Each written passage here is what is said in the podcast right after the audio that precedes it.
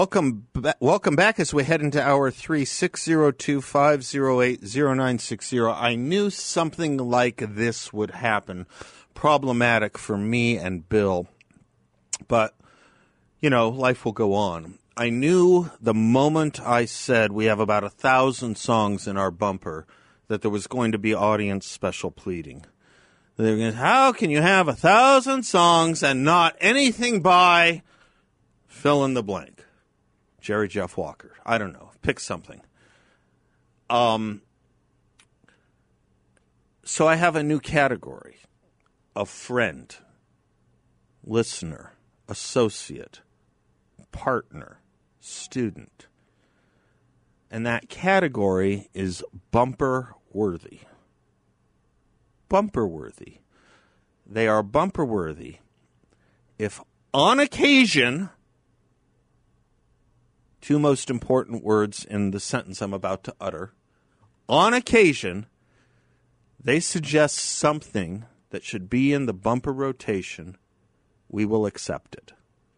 What were you going to say, Bill? You can read my mind pretty well. What did you think I was going to say? No, no, no.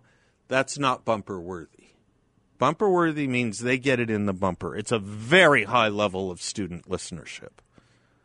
A very high level my friend Steve, my my friend Steve is bumper worthy, and he's the first one who broke the glass and pulled the lever and said, "How can you have a thousand songs and not?" Uh, I, we're not we're not outing people like that. I'm just gonna say it was my listener Steve and friend who says, "How can you have a thousand? How can you put a man on the moon?" But you can't have elections without irregularities. I don't know. Um, Steve is bumper worthy, and I will grant him one. I will grant him one. And if other listeners are bumper worthy, it's an objective test. We will grant them a song to put in the bumper. Listener participation.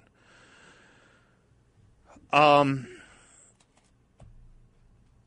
listener Charles asks me what my thoughts are on Kari Lake's leaving and Billy Goodykoontz's comments in the Arizona Republic. Uh, I talked a little bit about it in the first hour, and um, I have to tell you what I said, I guess, in reprise form was all credit to Kari Lake, who, from best I know, I don't know her well. I think we've inter- exchanged a few emails here and there over the years from best I can tell, in the prime of her life. What does that mean? What does it mean when you're in the prime of your life? I don't know what that means. It means you're not in retirement, I think. Does it? Does retirement mean. Instead of sitting there like a bobblehead, could you could you look up prime in your life? What it means to be in the prime of your life? It also depends on what prime. Is it sports prime, thinking prime? In the professional prime of her life, Kari Lake did a George Washington. She walked away. She simply walked away. And she said, This is a profession up with which I can no longer put. All credit to her. A lot of courage in that. A lot of courage.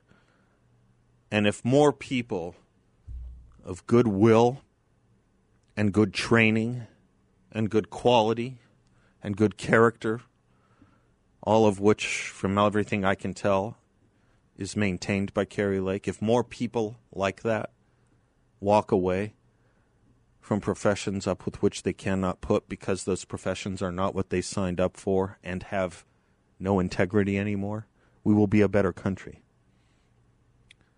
Maybe we should establish a Kari Lake Award on this show. People who, in their profession, stand up above and beyond by doing something so uniquely courageous and important that the rest of the people in the profession mock them, as Billy Goody, as Bill Goodykoontz in the Arizona Republic mocked her. They're in the same profession, journalism. Goodykoontz mocks her for doing something courageous and character filled. We will have a Kari Lake Award for that, and we will take nominations from the audience. People who, in their profession, stand up for something higher than their paycheck. and the defense of the indefensible. Okay, good. What do we have? What's the research reveal? Well, uh, life begins at 40, and 60 is the new 50, so surely there's an equation in there to be had. Do that again? Life begins at 40, and 60 is the new 50. Okay. Jonathan Rauch says life begins at 50, though, so what do you do with that? Hmm. Yeah. No, 70 is the new 60 as well. And Thursday is the new Friday. Sure is. Jeff is in Phoenix. Hi, Jeff. Hey, Seth, how's it going? I'm doing fine. I'm doing fine. I'm looking for a new producer. Yeah. If you know well, one. I have to tell you, fifty percent of the time I call in, I I, re- I request a bumper song. Oh, and So- does it ever get uh, done? Does it ever happen? Oh yeah, oh yeah, Bill's he's taking care of me, man. Well, that only reputation. means one thing. That can only mean one thing, Jeff, in the world in which I know. It means you are requesting a song that I have already pre selected as part of our bumper rotation. Or Jeff's trying to get me in trouble. Or Jeff is trying Oh. to get you a pink slip, which you are you're you're you're at purple right now. You are moving so fast to pink, you have no idea. I've Well, already announced publicly I'm looking for a new producer. What, Jeff? I I still haven't heard Mel uh, Mel Tillis uh, Rainbow Stew. Yeah, well, I don't know if you're bumper worthy yet, Jeff. Anyway, here we go. So first of all, I want to commend Kari Lake. Uh, I'll just tell you, six degrees of separation in a sense. I know that she has been going through tremendous pressure at Fox 10 for not being able to comment on certain things or the way that they've reported on certain things. It's unbelievable. I've called their station several times, and w- just example, when they would not report on the Hunter Biden story, they tell me it was not verified, and I asked them, "Oh, but you did all these stories on the Steele dossier. Who verified that?" You know, and you just get Did they. Jeff? Is that true? hung- Did they not? Did they not report on the on the Hunter Biden story? Oh, absolutely not. They and was not. that one of those stories she was uh, theoretically cha- ch- champing at the bit to report on? I presume so. Oh, I'm I'm sure there was tons of stories. I mean, you can hear it in her voice. Yeah. gave her a little uh, uh, testimonial there. Yeah. That there was times when she was challenged, her her values, her honesty was being challenged. Yeah. Yeah. And that's what's happening. In and by America the way, by the way, the important part of that sentence it's not that her honesty was being challenged; it's that honesty was being challenged. exactly Yeah. the honest truth, Right. not her honesty, Right. but Right. the truth is being challenged. Right. So, and that's the thing is that I wanted to comment on is that I don't know if you saw if you watched Tucker Carlson, but last night he had a doctor on, and this doctor was talking about kids back in school and things like this, and how um, suicides are more dangerous to kids than the coronavirus. And and he actually said this to the doctor at the end. He said, "I want to thank you for coming on the show and being as honest and brave as you are, because I know that will have repercussions." And I, I said to my wife, that's more scary statement to me than what happened in Watergate. Let's break it down. Break it down for a second, The Jeff. fact that, the fact that, to he is speak honestly doc- is more is going to be a danger to you. To speak honestly in this society, Yes, in this day and exactly. age, is a danger to your profession. Is about the the scariest thing. profession- and you personally. And- yep. personally. You bet. You bet. You bet. They're coming to your house. They're finding your address. They're they, these people are unhinged. Well, you know, Tucker knows Because- this intimately himself. Do you recall Exactly. about two years ago when the house. Antifa brutes stormed his house and put his wife in fear of her life? I would wonder every. I would want every liberal, every person, every leftist, every person to have a group, a mass group, come to their yard and infiltrate their yard and pound on their doors and not know what those people's intentions were, Right. and what and see what they would do. It's a terrifying thing if you've ever had it happen to you. I don't suspect you have, but if you have, you know. Um, Seth, it's, I'll tell you something it- about it- it's about the most terrifying thing, and the kids are at home too. By the way, the kids were at Exactly. home. He wasn't. The wife and the kids were. Yeah. yeah, exactly. I worked in a prison at 22 years old in Texas on death row. Okay, you you get you get what fear is. Okay, Yeah. I've seen it Yeah. from every angle now, and that's what enlightened my life. I don't believe anyone anymore. Hold, hold that, Jeff. then. Jeff, I got to take a quick break, probably with a song going into it that you requested. So can you hold and we'll come back? Uh, this is a big, this is a big Sure. issue. This is a big. Can you stay with me a little bit? Yes, yes, I'd love to talk about this because I want to talk. yeah, about no, it's it's about as important as it gets. Uh, we will be right back. Uh, Six zero two five zero eight zero nine six zero, and here's the song Jeff requested.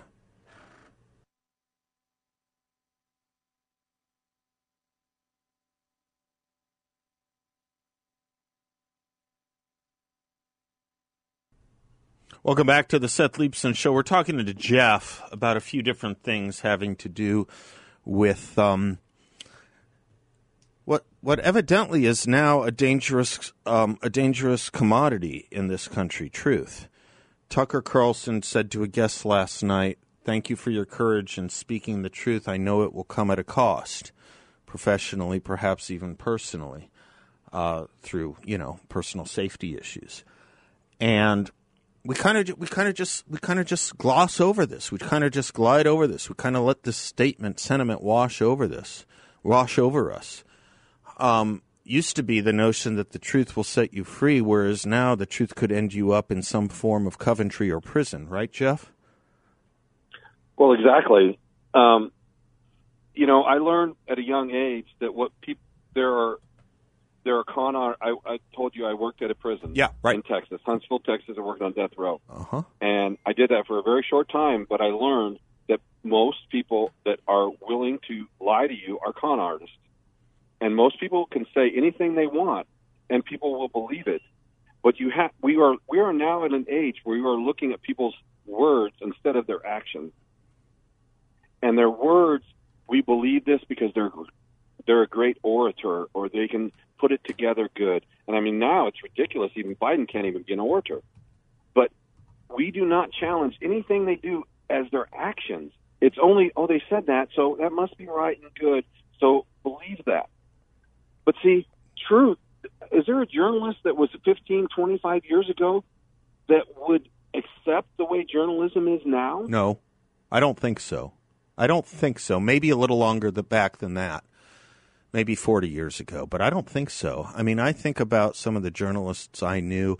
I don't think we shared always the same politics, but I don't think they would put up with this. They're not around and they're not in the profession anymore. Well, you know, you talk the other thing you talk about and, and this is two pronged thing because uh, also our we no one talks about, you know, and this goes back to your what we were talking about racism and things like this how it's now we don't understand where all this thing's coming from and how it's being so predominant and everything.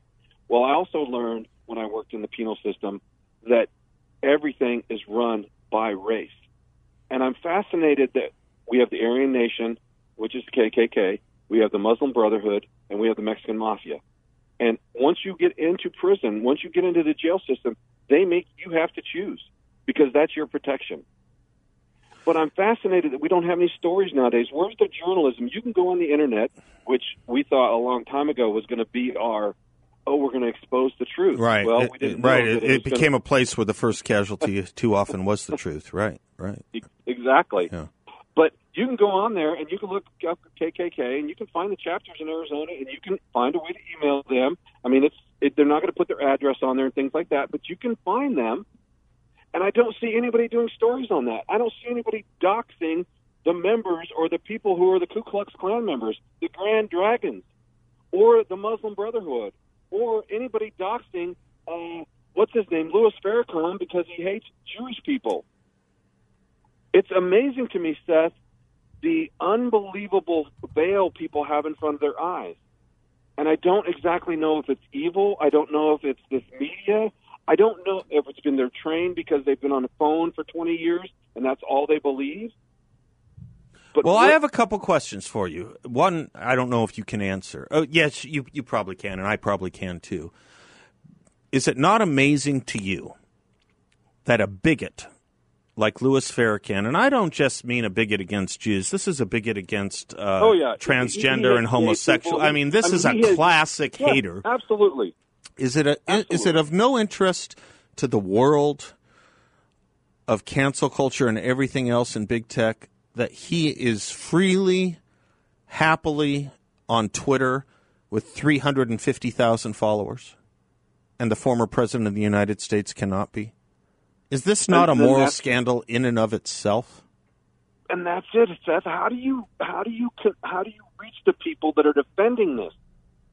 How do you get through to them? There has to be, I believe there's going to have to be a traumatic event. The other question I had for you, Jeff, is yep. speaking of, because I, I don't know. Once upon a time, I was romantic about this sort of thing, and I, I, I believe in civilizational and human and interpersonal and social renewal. And one of the reasons I believed in it is because of the prison system in Texas. And I don't think it was Huntsville, but I don't remember the one it was off the top of my head. I'll think of it in a moment. I think it was called Project Interchange. But it was um, a program Chuck Colson had in the prisons uh, in Texas. Oh, yeah, yeah, Prison yeah. I know what you're Fellowship. talking about. Right? Right. Prison Fellowship. And, and there were Yep. some studies, particularly on this one in, in Texas he was, he, he was running. Um, I, I don't think it was Huntsville. Uh, in any event, Well, Huntsville, I'll just say Huntsville is the corporate center for the prison system. I actually work 35 out, miles outside of Huntsville. Okay. But there's prisons all over Texas. Yeah, no, of course. Uh, uh, uh, yes, of course.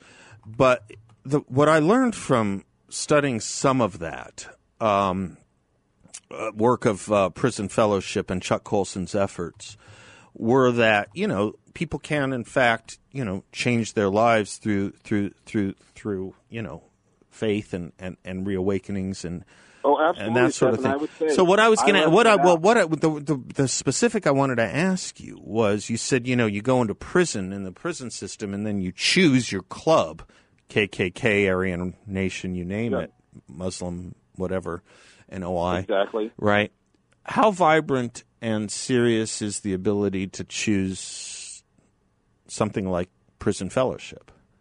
Exactly. Well, and I left that out. There was actually four choices, and I tell people this all the time. The th- the fourth choice was the church, but you had to make a commitment, and they had they would watch you, because if you choose the church and you don't, you know. And I worked, like I said, I worked on death row, but I was also in I, near. I, I remember. Chuck Colson saying it's the hardest of the choices. By the way, interesting. Exactly. It's definitely the hardest Yeah. because you don't have any. Most people that join the church, they're not going to choose violence to protect. Well, that's right. That's right. That's right. It's also not the most popular. exactly. Yeah. So I saw several people. I mean, I can tell you tons of stories, but violence is prevalent.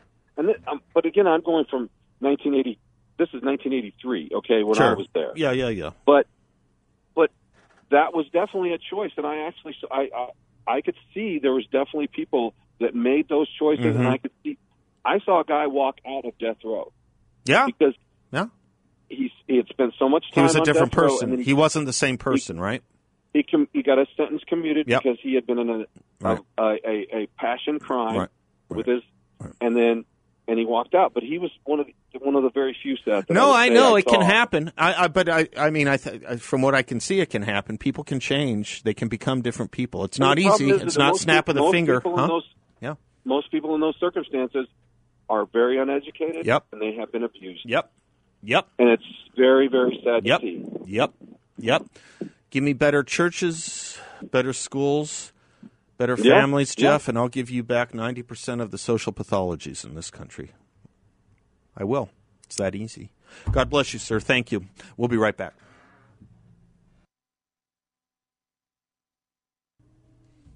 Welcome back to the Seth Leibsohn Show, portions of which are brought to you by Balance of Nature. I take it every single day, and I attribute, um, gosh, the wellness I've had for the past year and some months since I've been taking it exclusively to it. I get colds often, but not since taking Balance of Nature. Nothing worse than a cold, certainly, just like that guy on TV says.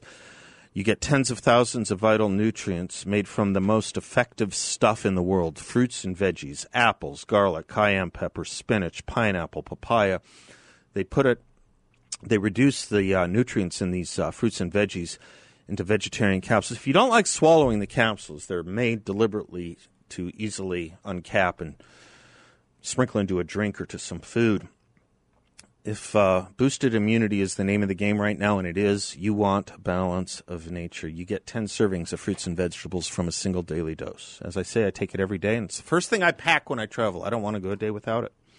They have a great special 35% off and free shipping of any new preferred order of their fruits and veggies. Give them a call at 800 246 8751 or go to balanceofnature.com. Make sure in both cases to use discount code BALANCE. Good and good for you. Good for you because of the nutrients, good because you're supporting someone who supports us. I was thinking about um, Jeff, right? The previous caller, was it Jeff? It was Jeff, right? Jeff, and talking about actions and speeches And I keep coming back to that William Butler Yeats line of the best lacking all conviction while the worst are full of passionate intensity. And you think, uh, and you think, um, you think of Andrew Cuomo. Passionate intensity. And you think about what it is he did with all that intensity killed old people and abused women. Allegedly. I guess I have to say that. I don't think he'd have given the press conference he gave today if there was nothing to it. Our friend Jim Trusty was on TV saying, I have no idea why he's talking anymore. His lawyers told him not to. He shouldn't. He's made a case against himself, a legal case, if they ever want to sue him, if it's within the statute of limitations. Title VII.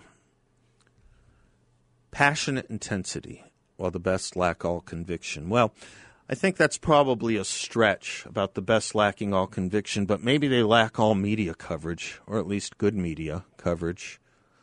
You think of someone like Ron DeSantis and what he's been able to do, Kristi Noem. They get mocked, and yet their states are in far better shape. You know what else is going to be in better shape in those states, too? Less social destruction. I guarantee it. When they break this stuff out, and there's always a lag on these things, it's an unfortunate thing in this business. Business I know pretty well. It's an unfortunate uh, lag in this business that um, the statistics of things like substance abuse and suicide and all that all that all, all of the social pathologies you associate with with um, the kinds of things I talked about in my monologue. It takes a while to suss out those exact data and to um, disaggregate it. But I'm going to tell you right now, I bet South Dakota and Florida will fare better on it than New York and California. I just bet they will. Just as I bet that states that are softer on legalized use of recreational marijuana will have lower NAEP scores, National Assessment of Educational Progress scores, than don't. Now, I have a listener named Don who's a great contributor to, to this show in ways large and small, political and musical. And he wants me to play Windy by the Association. Dare we do that? Once. Coming in with it once. Okay, Bill? Coming in in the next segment, Windy by the Association once. It's not bumper worthy, not by a long shot. This is what happens. This is how it starts. We'll be right back.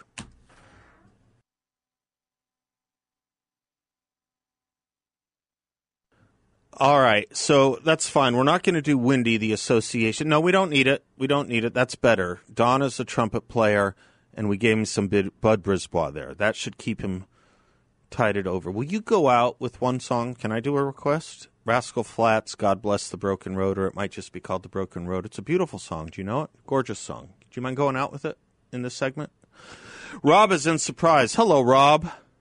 Well, you know, Seth, I, uh, we're we're getting a lot of high winds here, so I was hoping for the association. No, because yeah, well, it's not a bad song. It is. Uh, I know that, but I'm i had to learn to it in the fifth grade. And do you want to know something that was no fourth grade? Do you know what was terrible about it? What? I thought it was Wendy, W E N D Y. No, that was a Beach Boys song. I, I, know, but I was singing "Who's Looking Out from." Uh, everyone knows it's. Wendy. Wendy, who's named well, Wendy? Yeah, everyone knows it's Wendy. Yeah, well, I know that now, windy. but in the fourth grade, yeah. Mrs. Peterson, music teacher, I thought it was Wendy. you're so funny. Well, I'm deaf or something. Well, no, you're you're very not deaf.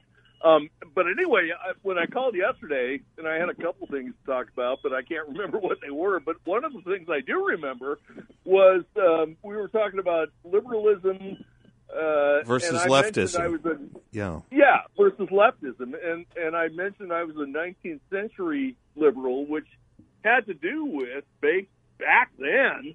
And again, this is like industrial revolution uh, times where you know people that were working in the factories weren't very well; they weren't treated very well. But back then too, you know, there were liberal ideals, and and those ideals were very much like the way we are now. Let's name them. Um, Let's name them. Well, let's talk about freedom of speech. It starts there. An open society Yeah. that can't. Yes, exactly right. Freedom Yeah. of speech, freedom of thought, Yeah, freedom of freedom of conscience. It came with the Enlightenment. Right. Right. yeah, and and freedom of religion. Freedom of religion, uh, freedom of Yeah, they- conscience, They, talk about you know separation of church. and freedom of commerce, freedom of the right to earn a living, they- Yeah, opposition to slavery and indentured servitude. Absolutely. And and see that's why it's important to know if somebody says they're a liberal, we need to know where they're coming from because you know classical liberalism is different from um, I guess we call it now what socialism. I would call it leftism. I, you know, I'll tell you the, Yeah. the. I- don't have a particularly better phrase for it other than human rights, but human rights Yeah. will suffice. I, because more than anything, that's what I think of when I think of 19th century or 18th century liberalism. I think of human Well, yeah. rights, the respect of the human being, um, which obviously gets you to notions that we have an equality which allows us not only everyone an equal claim to speech and conscience, but equally to uh, life undisturbed, freedom from violence, freedom from fear. Uh, you know, Yeah. I, I have I have always been an advocate for human rights as long as I can remember. I still am, and I think the Well, me too. You, you too. Of course, you have. You fought for them, literally fought for them, and I, I, uh, in a way that I, I, I was not privileged to, uh, uh, Rob. And I will tell you that um, the left gave up on that a long time ago. I give you China. Yeah. Well, and again, I think you know the difference between liberalism back then, and there were different names. I give you the know. Palestinian Authority, and I give you China. Yeah, and I'll I'll throw you- uh, I'll call you and raise you with same-sex marriage, Yep. reproductive rights, Yep. Uh, civil rights, Yep. environmental justice, Yep. social justice, Yep. and and an activist government Right. that believes It cares in- about things, not people. Yeah, and and again, I think a lot of it has to do with, um, you know, government intervention in things like minimum wage, health care, or health insurance, actually. Yep. Um, and and again, it has to do with promoting the general welfare, and that's one of the things I think that people need to understand about. Well, what promotes the general welfare? And I think that's one of the one of the most important distinctions You could do worse than life, liberty, and the pursuit of happiness, as your guideposts. Exactly. You could do worse oh, than that. exactly. Right. Yeah, and I think again the the liberalism of today wants to regulate the economy. They want to expand a bunch of rights that aren't enumerated in the Constitution, and you know it, it's just uh, it's a, actually a very good discussion item for an entire show at some point. I think. Yeah, but, maybe maybe Friday. know- maybe Friday. Yeah, Okay. but I think you know I think that's something worth pondering. For We'll have 19th century liberalism Friday. Well, there you go. And I Once. think that's something that's worth talking about It is. because when when people say liberal versus left versus Yeah. conservative, Yeah. they need to know and understand what specific definition. I think you're right. using. I think you're right. Yeah. We have done a lot on defining conservatism. I think it's time to define liberalism. Let's do that Friday. I think so too. Let's do from it. a historic. We'll do it. Yeah, from We'll a do it. okay. All right. I'm with you, man. Bill, how much time do I have left in this segment? Two minutes? Rob, so yeah, thanks for doing that. Maybe call in Friday and help us out. Maybe I'll put it in the monologue, okay? And then you can help I'll be out. happy to. That would be great. That would be great. But it is about human rights. And it's the most Yeah. important phrase there is human. You know, I was talking about Darfur yesterday. What whatever happened to that? Whatever happened to that issue of Darfur? Uh, There were a lot of great people involved in it from Hollywood, and it was one I could not fault them for being involved in. You often mock a lot. I often will mock. Mock's the wrong word. I will criticize some of these Hollywood busybodies for not knowing what they're talking about. But sometimes, you know, They seize on a nut they get right. They got Darfur right, and then they gave up on it. You know why I think they gave up on it? I think they gave up on it because they realized that to be in support of human rights in Darfur mean you meant, meant you had to take a position against the Arab world and against China, which was giving the Janjaweed Hind helicopters. All right, we'll be right back.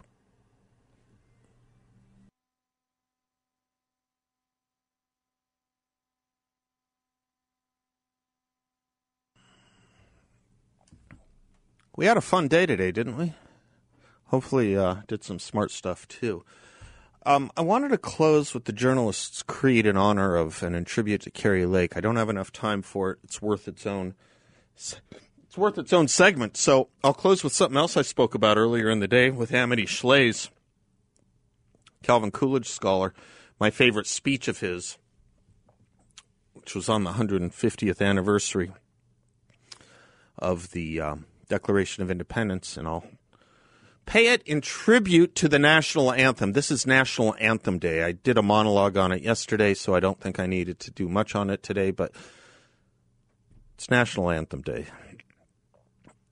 We are too prone to overlook a conclusion, Coolidge said. Governments do not make ideals, but ideals make governments.